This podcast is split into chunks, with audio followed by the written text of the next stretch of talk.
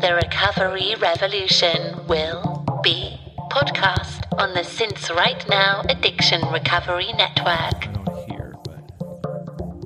Welcome to the Since Right Now Addiction Recovery Podcast, the podcast of Clean and Sober, K L E N and S O B R, and since right now dot com, with your hosts in recovery, Jeff, Matt, and Chris. Tough, tough, tough. Hello.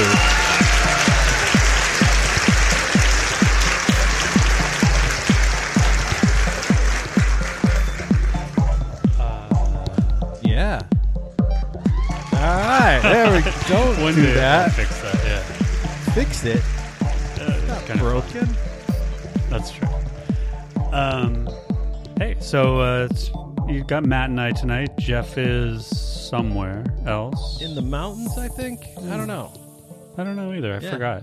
He's not here. He's not here. So, um, Godspeed, Jeff. We knew he wasn't going to be. We just I can't remember where he he's is. He's in Colorado, I oh, think. Okay. I think he's right. doing a family, uh, you know. Uh, Family, Swiss family mountain adventure. Stevens. Yeah. Um, okay. Yeah. So uh, Matt and I, and then we'll be talking to our guest Rhea Bochner in just a bit.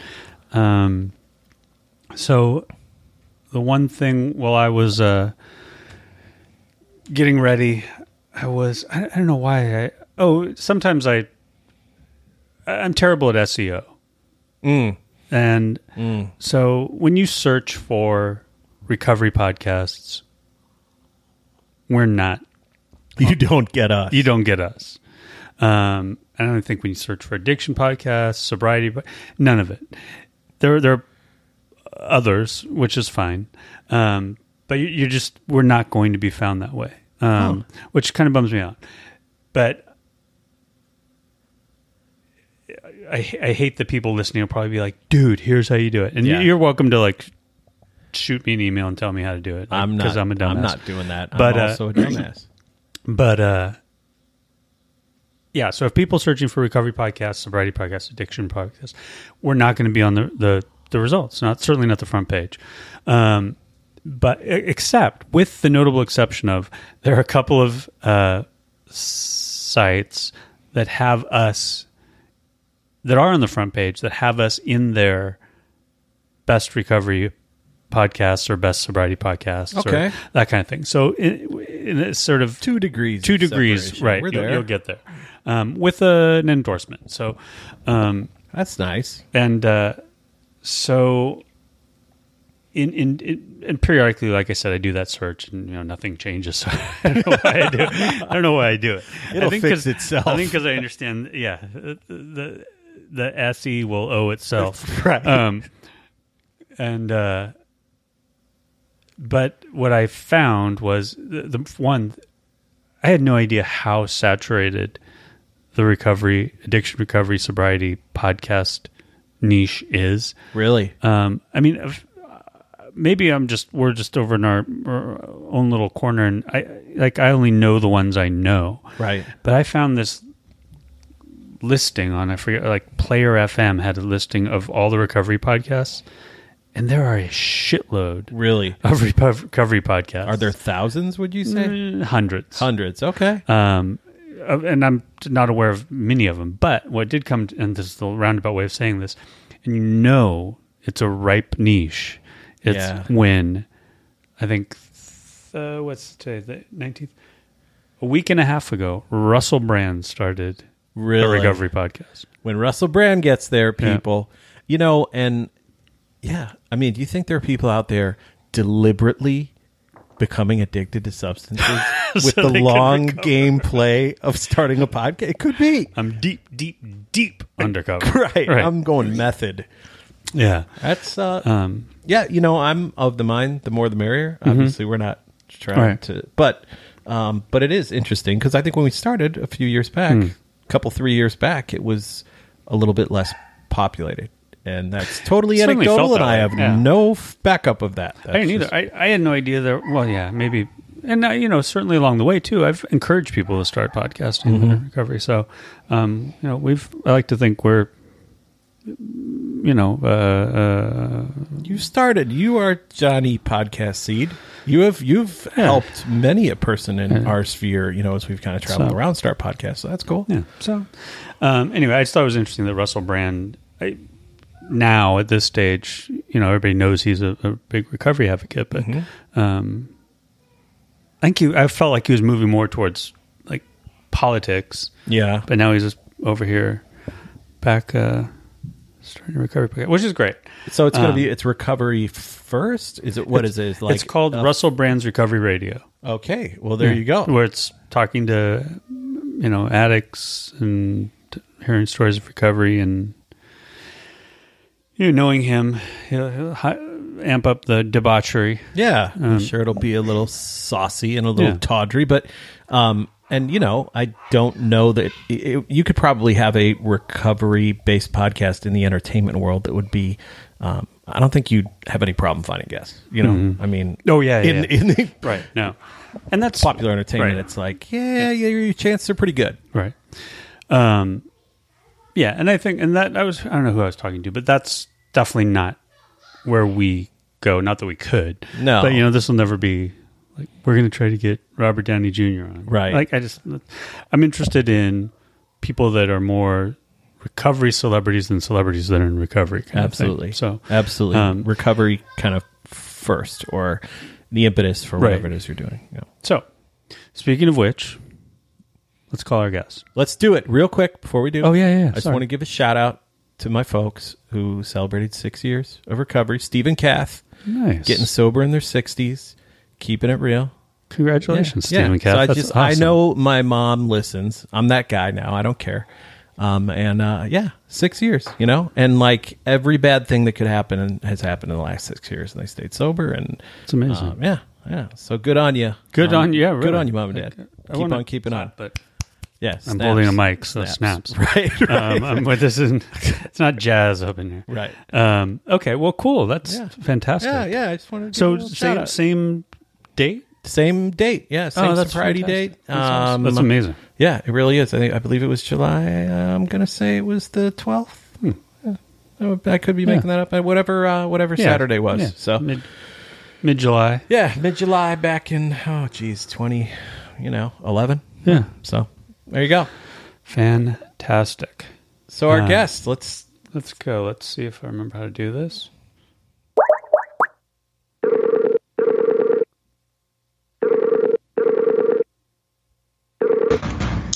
Hello. Hey, Rhea. Rhea. Hi, guys. Uh, so uh, this is Chris, and uh, Matt's here with me. Hey, Rhea. Hi there. How are you? Doing well, thanks. Thanks for joining us. And, uh, so we did a little intro before we called you in. Um, joining us now is Rhea Bochner, um, who's recently published, recently published, right? Uh, within the past? Yes. Yeah. Uh, a memoir, The Cape House, which, while not strictly a recovery memoir, has an element of recovery to it. Yes. Um, okay. Uh, can, do you want to? Uh, where, where do you where do you want to start? Do you want to start? Well, I want to start by congratulating Matt's parents. It's oh, so romantic oh, that cool. they have the same sobriety date. It's yeah. like an anniversary. I feel like I would, if my husband and I had the same sobriety date, I would like do an anniversary trip and then like a sobriety trip every year. I think that's so cute. It is. It's it's freaking adorable. Uh, yeah, it's, on a number of levels, but yeah. Well, thank you. They're uh, they're they're quite a couple. You know, forty-five awesome. years of marriage and uh, six years of sobriety. So amazing. Yeah, yeah. Amazing. So new lease on life. I know, absolutely. It's never too late, certainly. So you um, mentioned if you and your husband had the same sobriety date. Is your husband also in recovery?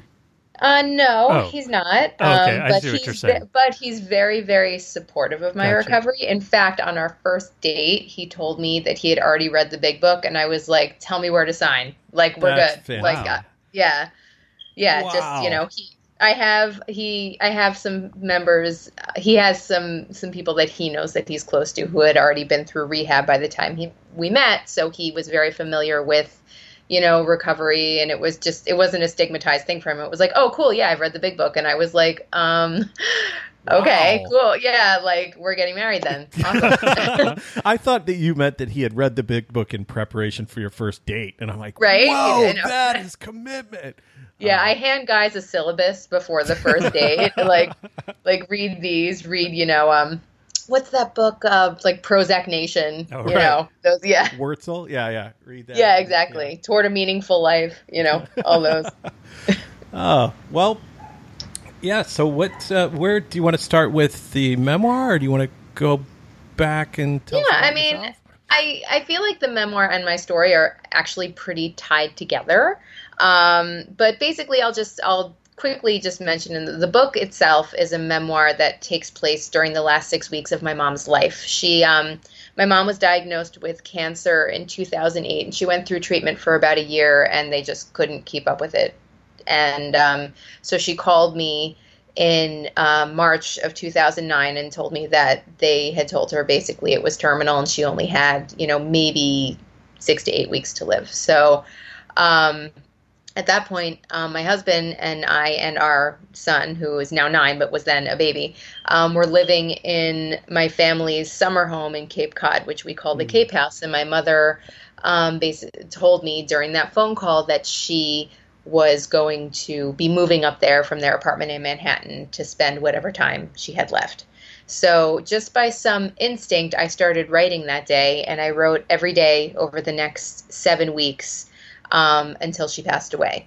Wow. Um, and so all, during that time, my whole family moved in. I have three younger siblings who all moved in with their significant others. So it was a very interesting time, and I found that as I was writing, um, and during that time, my mother had also asked me to write her story. Mm. Um, so I sort of, you know, was cobbling together something, but I found that as I was writing what was happening in the present, there were a lot of things that happened in the past that I kind of need to needed to fill in the blanks for, mm-hmm. um, in order for people to really understand the context of many of the things that were happening then. And so as I was, as I went back after my mother passed away, and I sort of, you know, picked up the notes and then put them down again, had a baby, put them down again, picked them up, had another baby, you know, so like, you know, over eight years was, you know, tinkering with this thing until I realized that the story that I was trying to tell about my mother was really tied in with my own story of addiction mm-hmm. and recovery, because, you know, much of the way that we related with each other was through our mutual struggles with it and mm-hmm. how our relationship changed once we both got into recovery. Wow. Um, and so by the time that we got to the end, quote unquote, um, we had come to this very different place so that I was able to really be present. And there was, you know, all the amends that needed to be made were made. All the, everything was just tied up and w- there was no regrets. It was just being able to show up for that. So, um, but that said, I, uh, my, my story of addiction is, is it's unique in that many people don't necessarily, I should say, I should say alcoholism and drug addiction and, and, and gambling addiction, even though obviously there's still a lot of stigma attached to them in some, to some degrees, they're, they're pretty much common parlance in twenty seventeen. Like people, you know, people know that alcoholism and drug addiction are a thing. Mm-hmm. Um, and, and both of which I wrestled with, but my primary drug of choice was food. Um, and many people don't realize, including people in the medical establishment, that food addiction is an actual real thing. Mm-hmm. Um, and so for me, because of that, and because I grew up in, you know, the eighties and nineties where it was just, you know, go on Weight Watchers, whatever, people, you know, it was, it was very much a struggle for me. And there were no, there was one place, there was a, I, I called, actually called it fat rehab. It was like a, um, it was a, Uh, diet and fitness center um, down south. And, you know, for me, I was fourteen years old and weighed two hundred fifty pounds. So it wasn't like this was, you know, some cute little thing I had to deal with. I was very, very obese. Hmm. And, you know, talking to these people and telling them, you know, I, I knew that I reacted to food in a way that was not normal. You know, I, I would eat something and there was no off switch. I couldn't stop, particularly when I would eat Um, flour and sugar. And when I, you know, would hear these stories about alcoholics, I I on really related, it resonated with me on some level, but on, on on another level, I felt really left out because I wasn't, you know, I wasn't drinking because I was only what, like twelve. Mm-hmm. But although I know there are plenty of alcoholics who start young, but it's like, you know, I'm not I'm not smashing, a, I'm not destroying a penthouse at the Saint Regis. I'm just eating everything my mom just bought from the grocery store. Mm-hmm. But like, you know, that. For me, I knew from, from the time I was very young that I did things, I, I responded to food very differently, but I didn't realize because there was no discussion about it, there was no awareness of it, I thought it was something I had to fix myself. And so for many, many years, I really struggled with it and kept trying to to stop myself and, and control it. And I mean, any addict who has tried to control their addiction will tell you that it's fucking exhausting. Excuse me. It's exhausting. And by the, you know, at sixteen years old, um, there was a woman, and I mean, there's, there's plenty, obviously more to that story, but I'll, you know, I'll give you the quick version because sure. I want to get to, you know, the, the, uh, the, the happy ending as it were. But anyway, so there was a woman who came to the school where I grew up. I went to a private school in northern New Jersey, a Jewish private school, which is basically a breeding ground for credit card debt and eating addictions. Mm-hmm. And so, you know, this woman came in Um, ostensibly to prevent these young girls from eating disorders, but she came in and started talking about how she threw up mm. after she ate, and it helped her from gaining weight. Wow. And obviously she was there to talk about how she was recovered from bulimia, oh. but my brain shut off yeah. at that point, and I was just like, that is a brilliant idea. You know, that's like, crazy. There's my magic pill. You know, I was so excited. So, you know, being a quick bottom, I was binging and purging, you know, eight to ten times a day within three months. Wow. Um, yeah, not, you know, and, but for me, I was so happy because even though I wasn't, I wasn't um, losing weight, I wasn't gaining weight anymore, mm. which was a very, which for me was like, okay, um, and then, you know, because I lived, I shared a bathroom with my sister and I lived in a very close-knit family, there was very, it was, I was found out pretty fast. Mm-hmm. And, um, and there was an intervention and I had never been angrier in my life. Like, how could you take this away mm-hmm. from me? I finally figured this thing out. Um, so I had to stop until I went to college. And once I got to college, all bets were off. I could sure. eat how yeah. I wanted to, drink how I wanted to, smoke how I wanted to. And, you know, at that point, in, in many ways I was very sheltered, but in other ways I I had a self-awareness about me that even then, when I didn't have the words for it, I remember I was at a party once and someone asked me if I wanted to do coke. And I said, I can't do coke because I know I'll like it. And oh. then I will be able to stop. And, like, I have no idea how I knew this, hmm. but I just knew that. And so I didn't do it.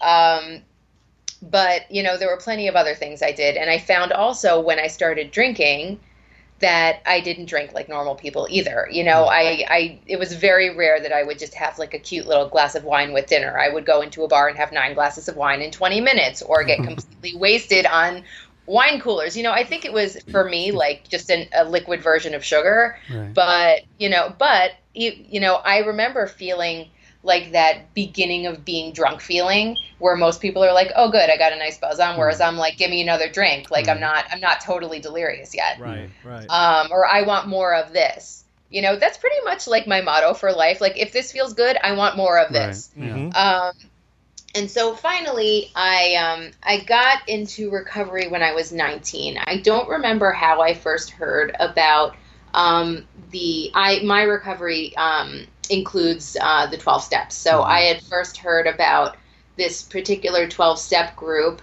Um, I honestly do not remember how I first heard of them, but I did hear that there was a group of fat people, from what I understood, um, who got together and talked about food. And at the time, I was working on a screenplay about the diet industry because I figured if I wrote some smart expose that everyone would forgive me for being fat because it was their fault right. that I couldn't lose weight, you know? Um, and so I called my mother who, you know, my codependent sidekick who, you know, went on every diet with me and tried to help me in every way she possibly could and told her to go check out one of these meetings for me and then call me back and tell me what they said so that I could put it in my screenplay. And, you know, we had no concept of boundaries or like what was healthy or normal. So she was like, okay. So she went, so she went to this meeting And she called me back and she was like, you know, maybe you want to go to one of these meetings. And I was so horribly offended. Like, she had accused me of, like, you know, like pedophilia or something. Like, me? I don't need one of these meetings. God forbid, you know. Meanwhile, I'm like, you know, ogling the Ben and Jerry's in the in the freezer and, you know, just rolling myself a joint. But no, I don't need anything like right, that. Right, right. Um, but, you know, I'll just I'll just sit here and contemplate suicide. No big deal. So I um. So for whatever reason, I was like, okay, fine, I'll go. Because of course, of course, the meeting was like down the block from my dorm. And right. there was, you know, there was no, there was no excuse. So I went and I had no, I went to this meeting and I had no idea what these people were talking about. I, they were speaking, it was literally another language. Mm. Recovery is another language. Sure. And I really, obviously I didn't speak it yet. And so, but the one thing that stuck with me when I went to that first meeting was somebody called themselves a compulsive overeater. And it was like a lightning bolt just went through me. It was like, oh, this thing has a name. And if there's a name for this thing, that means it's a thing. It's a real thing. And that means that I'm not the only one who has this. I'm not a freak. Mm. Um, and so, and I understood that if I said to these people, there's something in my freezer that's talking to me and wakes me out of my sleep and I can't not eat it, that they would understand that. The doctors didn't understand that. They just they told me to just not eat it. But mm-hmm. it's like telling an alcoholic just not to drink, right. or you yeah. know, telling someone just just don't breathe because yeah. like you know exactly. whatever. Um, it just that's not an option. And so basically, it took about two years of me kind of creeping around the margins of these meetings and and you know stalking these people and not doing what they suggested mm-hmm. until finally I was willing to do something different. Um, and that my, my, my alcohol sobriety date is actually earlier than my food sobriety date, but my alcohol sobriety date is, um, Valentine's Day of two thousand four. That was my last drunk. And then, um, March twenty-ninth, two thousand four, I sat in a meeting and listened to people who had what I wanted. And like a light bulb went off mm-hmm. in my brain. And it was like, you know, maybe if I do what they do, I'll have what they have. Mm-hmm. Like, it's pretty obvious, like mm-hmm. A plus B equals C, but I was just not there yet, I guess. Yeah. Um, but from then on, you know, I, I was, I became what they call in, in that program abstinent. Mm-hmm. And so, um, I lost over a hundred pounds, oh, wow. which I, you know, have, thank God, maintained for, you know, about eleven, twelve years now. Um, and at the same time, I, after I got thin, um, that was when, you know, shit really got real, because it was like, oh, I thought that, you know, when I got thin, the credits in in my movie were going to roll and everything was going to be great after that. Mm-hmm. You know, it was the end of the romantic comedy. And then I realized that, like, I was thin now, but I was still an asshole. Yeah, and, like, yeah. no one wanted to hang out with me. And I was rageful and restless and nice. irritable all the time. So, like, what was the point? I might as well be eating. And so I, you know, at that point, I I realized that it really wasn't about not eating or not drinking or not doing drugs. Those were just kind of like taking away the medicine that I was using to cope. Right. But without those things, now I was just an unmedicated sociopath. Right. So right. I, you know, I just I needed I needed to find another way of living. So for me, that that that began with working the twelve steps and having a spiritual experience. But you know, my recovery, that's for me the foundation of my recovery. Mm. But my recovery has, you know, incorporated a lot of other elements at the same time since then. You know, I, I happen to be observant in my religion. Um, I'm a yo- yogi. So, you know, there are a lot of different elements that really help contribute to that. Antidepressants are sure. a huge, a huge part of my recovery. I didn't realize Amen. that, like, most people don't work so hard to feel okay. Like, I didn't realize, like, it was, it was, it wasn't that much work, um, right. to just be baseline. Yeah, um, exactly. But, so I just, you know, for me, it's, I realize that it really has nothing to do with the whatever drug I'm using. It has to do with, with how I'm dealing mm-hmm. with the life that's given to me and, and the circumstances that I'm in, um, and that I can maintain serenity And even if I'm not serene, at least I can maintain ex- some level of acceptance of it right. without having to fight the tide all the time. Mm-hmm. Um, right, and, and the, abs- so, the abstinence is the sobriety, and then the recovery is a whole separate aspect. Exactly. I mean, that's what happens after the sobriety. So let me. I just want to back, stop for one second and, and back sure. up. So you, your alcohol sobriety date predates your eating. Is that, is that recovery date? So were you attending A A and O A? So I started, I primarily was in O A, but I did start going to A A meetings also because I found in O A, it's interesting. When I came in, I and to this day, I'm still one of the youngest people there. It's typically people who are um, like in their, you know, forties and fifties and older. Um, mm-hmm. But A A had the young people, which is what I needed at the time. Um, because I was dealing with things that a lot of these people who are already, you know, married and had kids and all these things, you know, I had to deal with dating and finding jobs and right. finishing grad school. And, and I found that these, you know, I needed people who were kind of dealing with the same things that I was. And at the same time, you know, in some ways I was lucky be- that food was my drug of choice because I never had to get in that much trouble with drugs and alcohol. Right. But, mm-hmm. but, but I sat in meetings and I totally got what these people were saying. And I knew that, and it's like that thing I said with, with the cocaine, like I knew that if I had never gotten into food, I would have totally gotten into something else. And that was probably a lot more dangerous for me. Mm-hmm. Um, so yeah, I did go to O A and A A. I did go to N A a, a few times. Mm-hmm. And then once I really got into um, working the twelve steps, I went to a lot of A A meetings because they really, the A A meetings I went to were really, really focused on that. And these were people who had been doing it, you know, who had had the spiritual experience. And, and um, there was a there was a trend back in the like late seventies, early eighties of people based out of um, Massachusetts who got back to, for them, it was using um, the A A Big Book as the basic text um, mm-hmm. because the tr- a lot of one of the big trends w- with the advent of rehab facilities, which, you know, thank God they've saved a lot of people.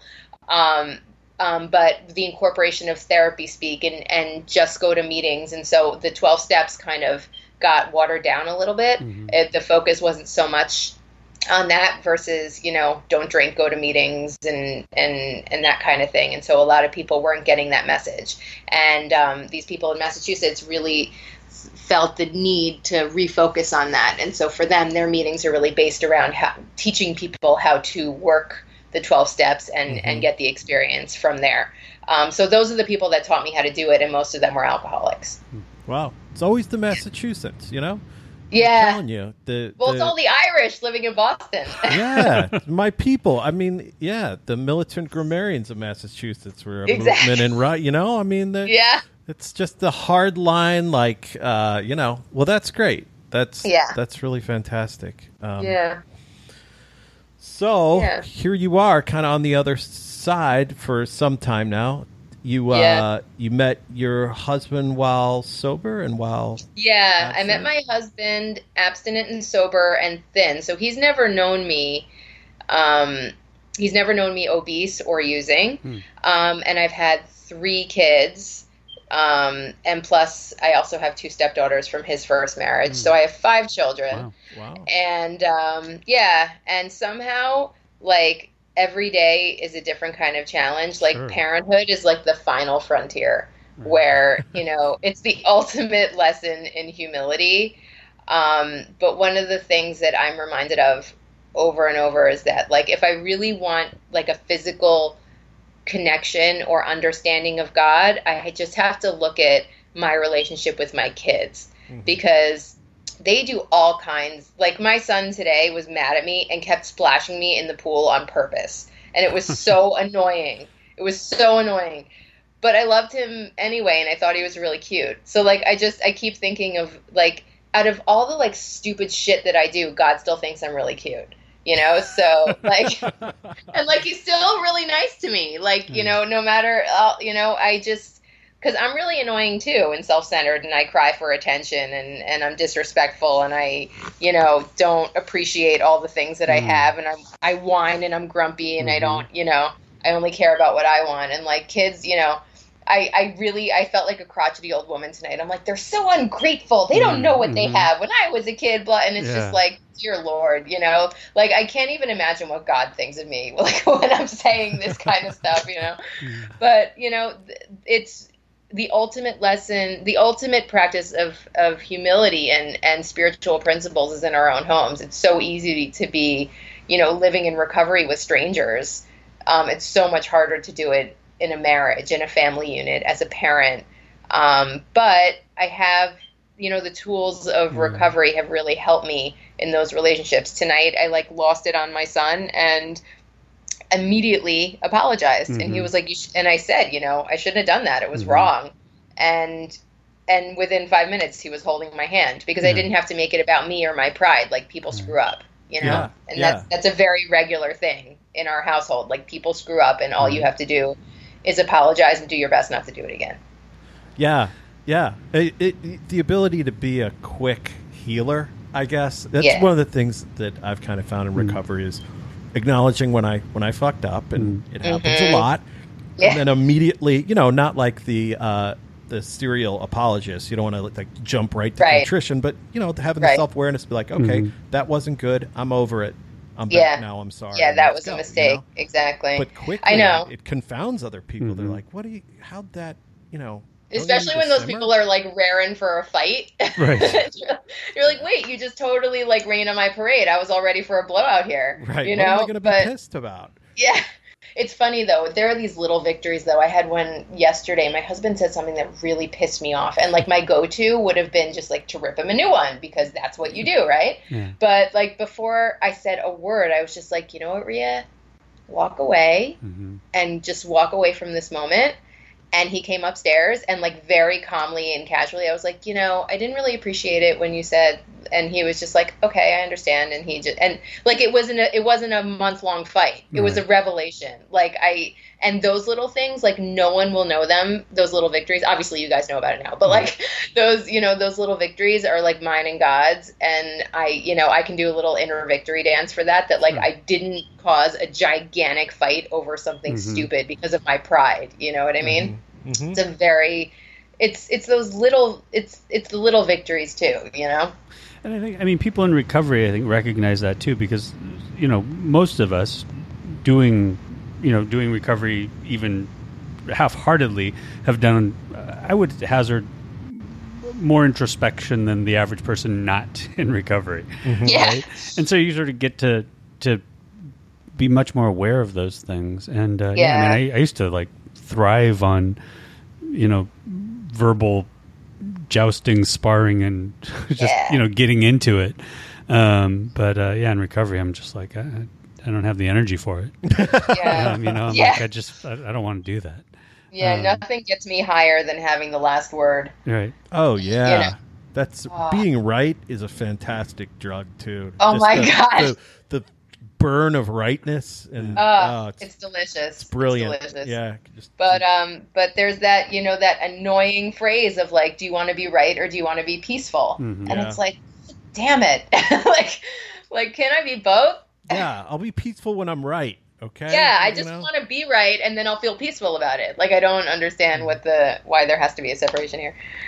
So you've talked about how like how recovery has impacted you as a parent, and you also talked about It's it's well, as it often is. It's it's familial. There's a there's a you had a connection with, with I guess your mother um, mm-hmm. in recovery.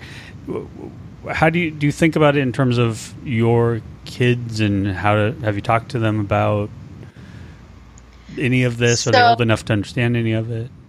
So my stepdaughters, for sure, they're okay. sixteen and fourteen. Mm-hmm. So I've definitely talked to them about it. I've been very open with them about it, and you know. Between my family and my husband's family, we there's a lot of addiction. Mm-hmm. And mm-hmm. so, you know, I've told them very clearly, I can't, you know, if you're going to drink and do drugs, you know, that's not something I can stop you from doing, mm-hmm. but just mm-hmm. be very aware that you have the odds stacked against you in this regard. Mm-hmm. But the good thing is, if you find that you have a problem, I can help you. So, you know, I, I know people who can help you with this. So for me, it's, and that's really all I can do. My, my little ones, obviously they can't really understand what, right. what this is about, but they do know that if mom, you know, mommy, mommy only eats, um, certain foods, and if she eats, sugar or flour, she gets really sick. So sometimes, like, my little guy, he's four, and he'll just, like, hold something up in front of me. He's like, can you eat this? And I'm like, no, you know, and it's, and they know, you know, mommy's mm-hmm. not having dessert. So, because they know mommy used to be, they know I used to be very, very, I, I, I say, you know, they say mommy used to be really fat, and um, I, and I almost died. And if I eat certain foods, I'll get really sick, which is the truth. Mm-hmm. So, so that's that's what they understand.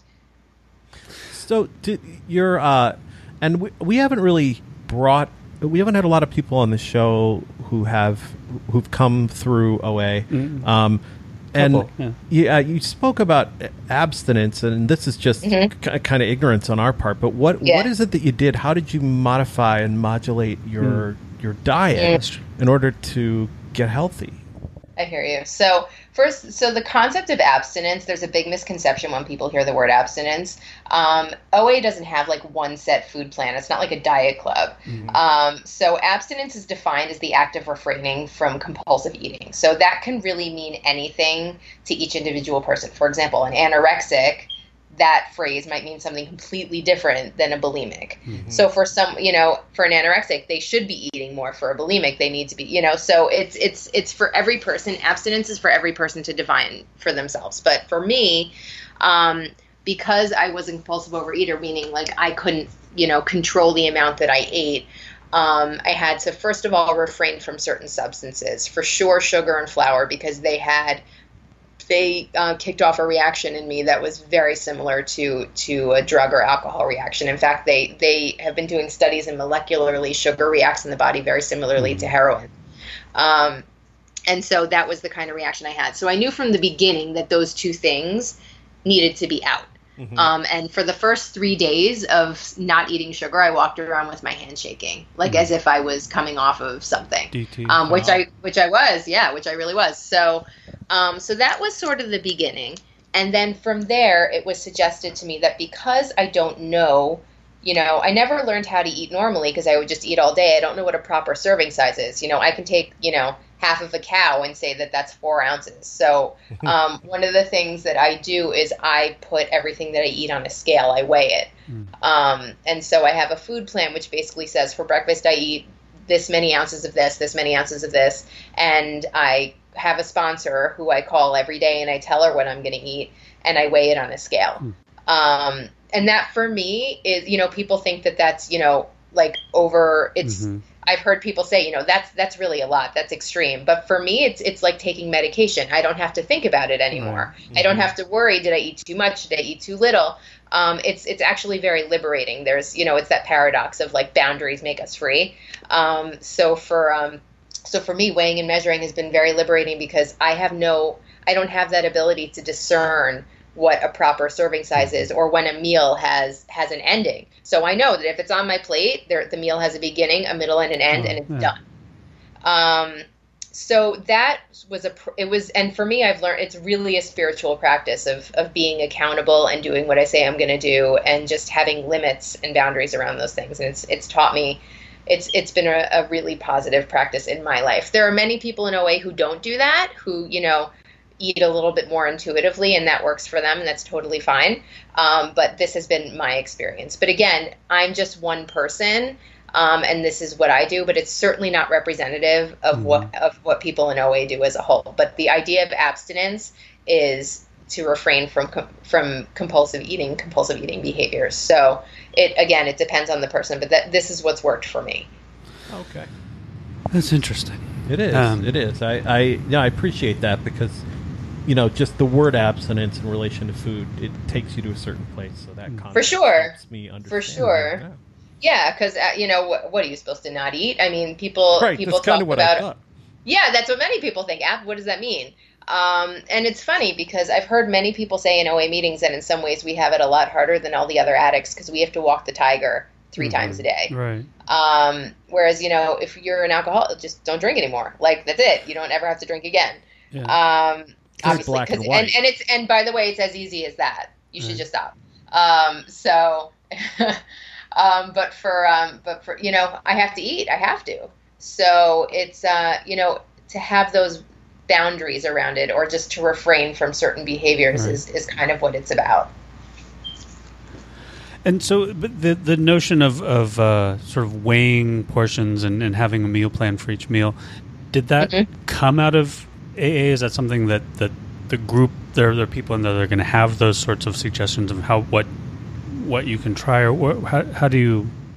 Because you said um, it's not a whatever. Lot of it, yeah, it's it's suggested okay. typically to, you know, a lot of people get food plans from nutritionists. Like, okay. you, you know, you consult a professional. Okay. Yeah. Okay. You know, I'm certainly not qualified. Although, ironically, I probably am after all the, like, diet books that I've read. But, like, um, but, you know, you consult with a professional. You get some... some uh, get an idea of what you're supposed to be eating from a nutritionist. You talk to a doctor, they give you, you know, and then once you have this plan in place, you discuss it with a sponsor, and that's what you commit to. You know, none of us are are food and, and diet gurus. We're just, you know, we it, we're certainly, you know, humble enough to say we don't we don't know everything. Um, but but the weighing and measuring piece um, was the suggestion of of my sponsor. You know, and I say this to my sponsees too. Like, I don't care what you're eating, mm-hmm. just you know, decide decide what's going to work for you and tell me what it's going to be, and that's it, as long as you're being honest about it.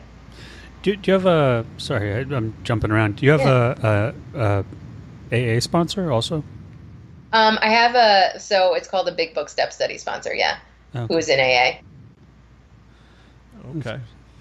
So the, yeah. the twelve steps, the tenets of twelve-step recovery applied. Got it. Across the board. Yeah, okay, they do okay. apply across the board. And, and I, you know, I would go to, in Massachusetts, they have um, all addictions Big Book meetings where, like, anybody with any kind of addiction can go, and it's that same, wow. you know, it applies to everybody. Wow. That's, yeah. That, and, you know, it's not surprising. It's just, it's something we're a little bit unfamiliar with. Obviously, we've seen, I, yeah. you know, had seen people recover from innumerable things using mm-hmm. twelve steps. I went to my yeah. first Al-Anon meeting a month ago and oh. see people there using the Big Book to yeah. better their themselves mm-hmm. and their lives. Um, Speaking so. of the final frontier, Al-Anon, it's like, it's so, I, I've been to a number of Al-Anon meetings, and for me, I, I, I, I love the idea. I have so struggled with it, though, coming from O A, because in O A you get very clear-cut directions. In Al-Anon, it's very intuitive, and I don't like not knowing what I'm supposed to do.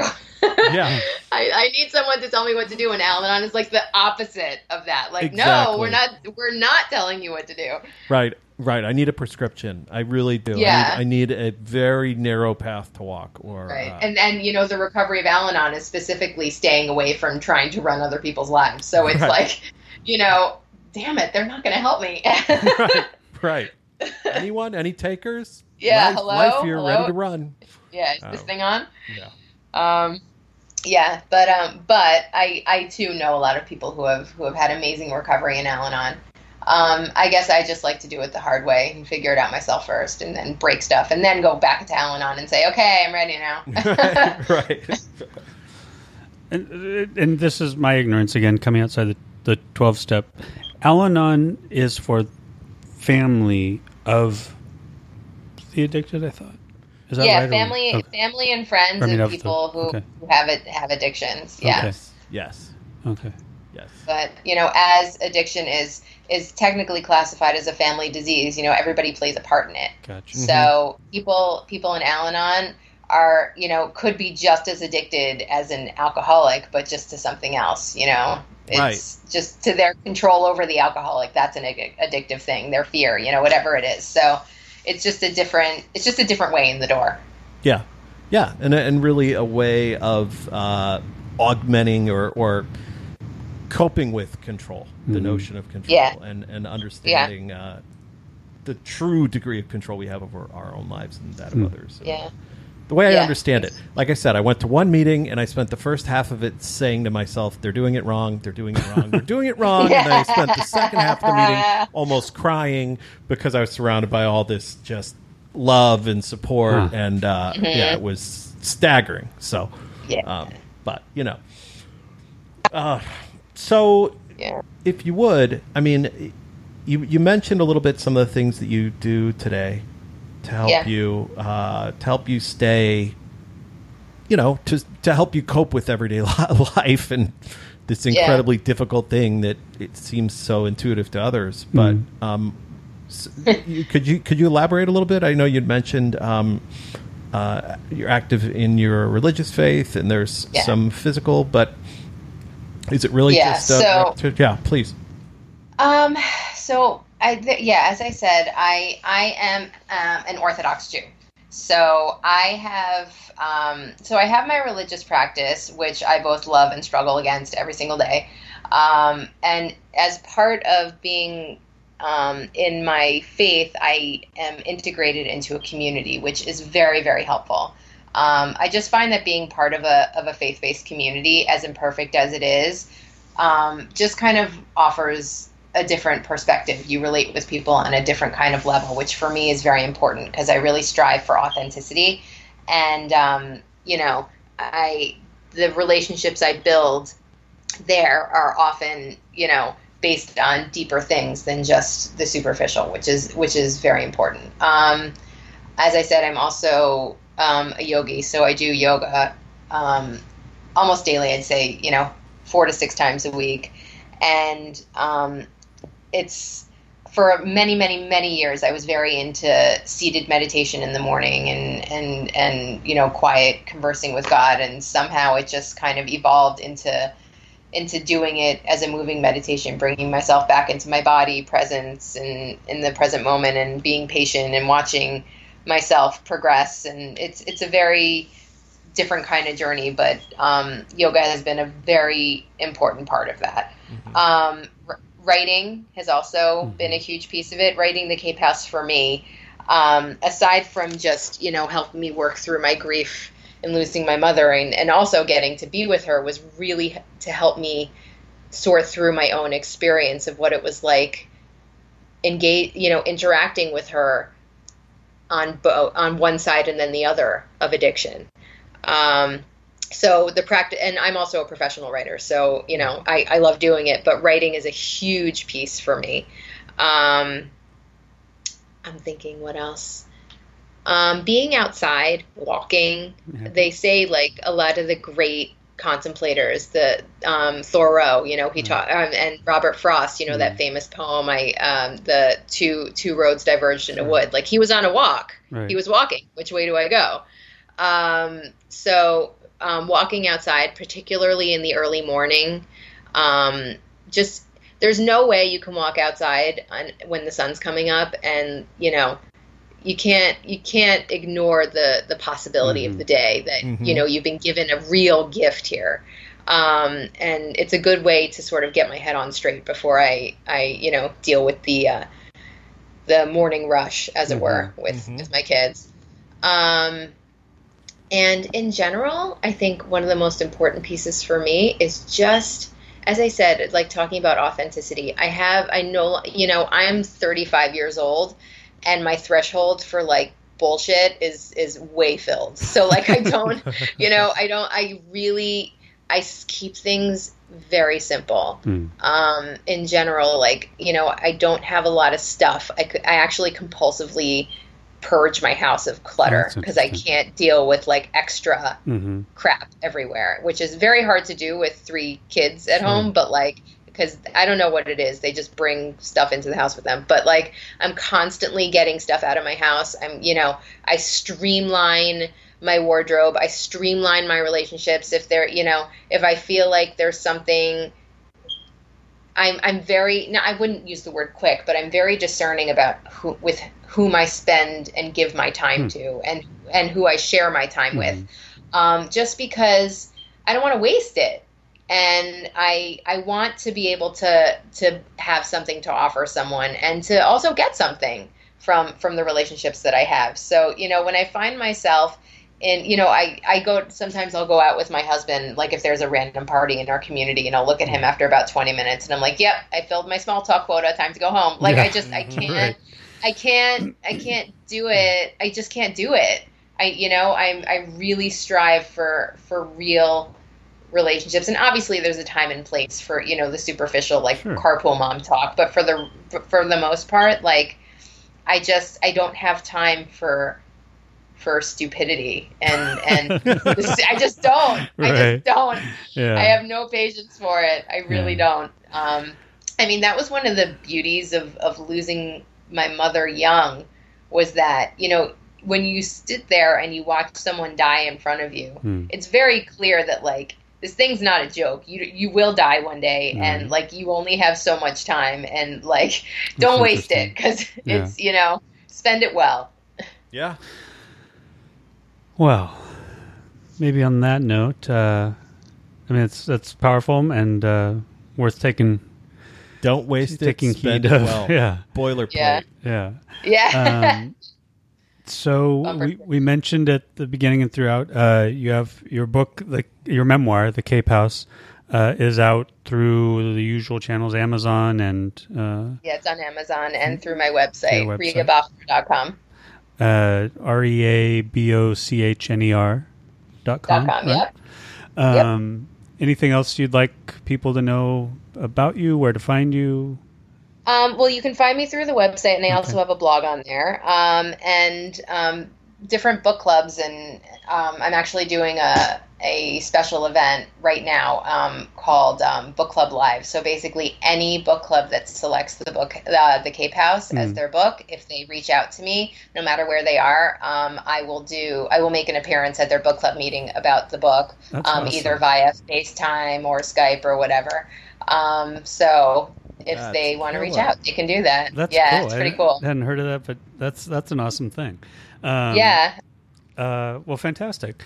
Um, yeah. Thanks for joining us. Yeah, was, thank you so much. Thank you so much for having me. Fascinating and illuminating. And uh, yeah, we're going to take a look at uh, The Cape House, and anybody that wants uh, Rhea at their book club, uh, read The Cape House. That's awesome. I think that's club a terrific idea. I love She'll it. She'll be there. Yeah. Cool. Yeah, right. I will be there. Well, all right, cool. Thanks, guys. Thank you. Thank you, and, and all yeah. the best. Thank and you. We'll catch you on the flip side. Yeah, yeah. Outro? Outro. You know, forever, like, when I was younger, I pronounced it outro. Really? Yeah, it took me a while to realize it was. Out, it made sense. Outro, intro, and outro. I, I pronounced like, intro, intro. No, I don't know. Intro. Intro and outro. I think because I was, I don't know, whatever. Who cares? All right. Thanks all. Thanks to the listeners. Um, and thanks to Rhea. That was pretty cool. Rhea. Yeah. And we learned. I learned. I learned. Oh, you're going to learn.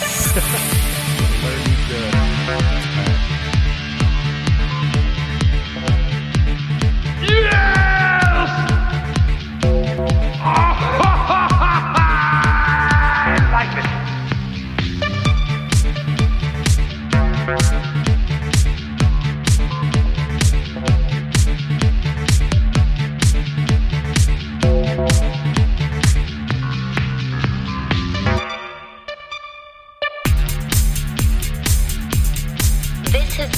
Another clean and sober intervention.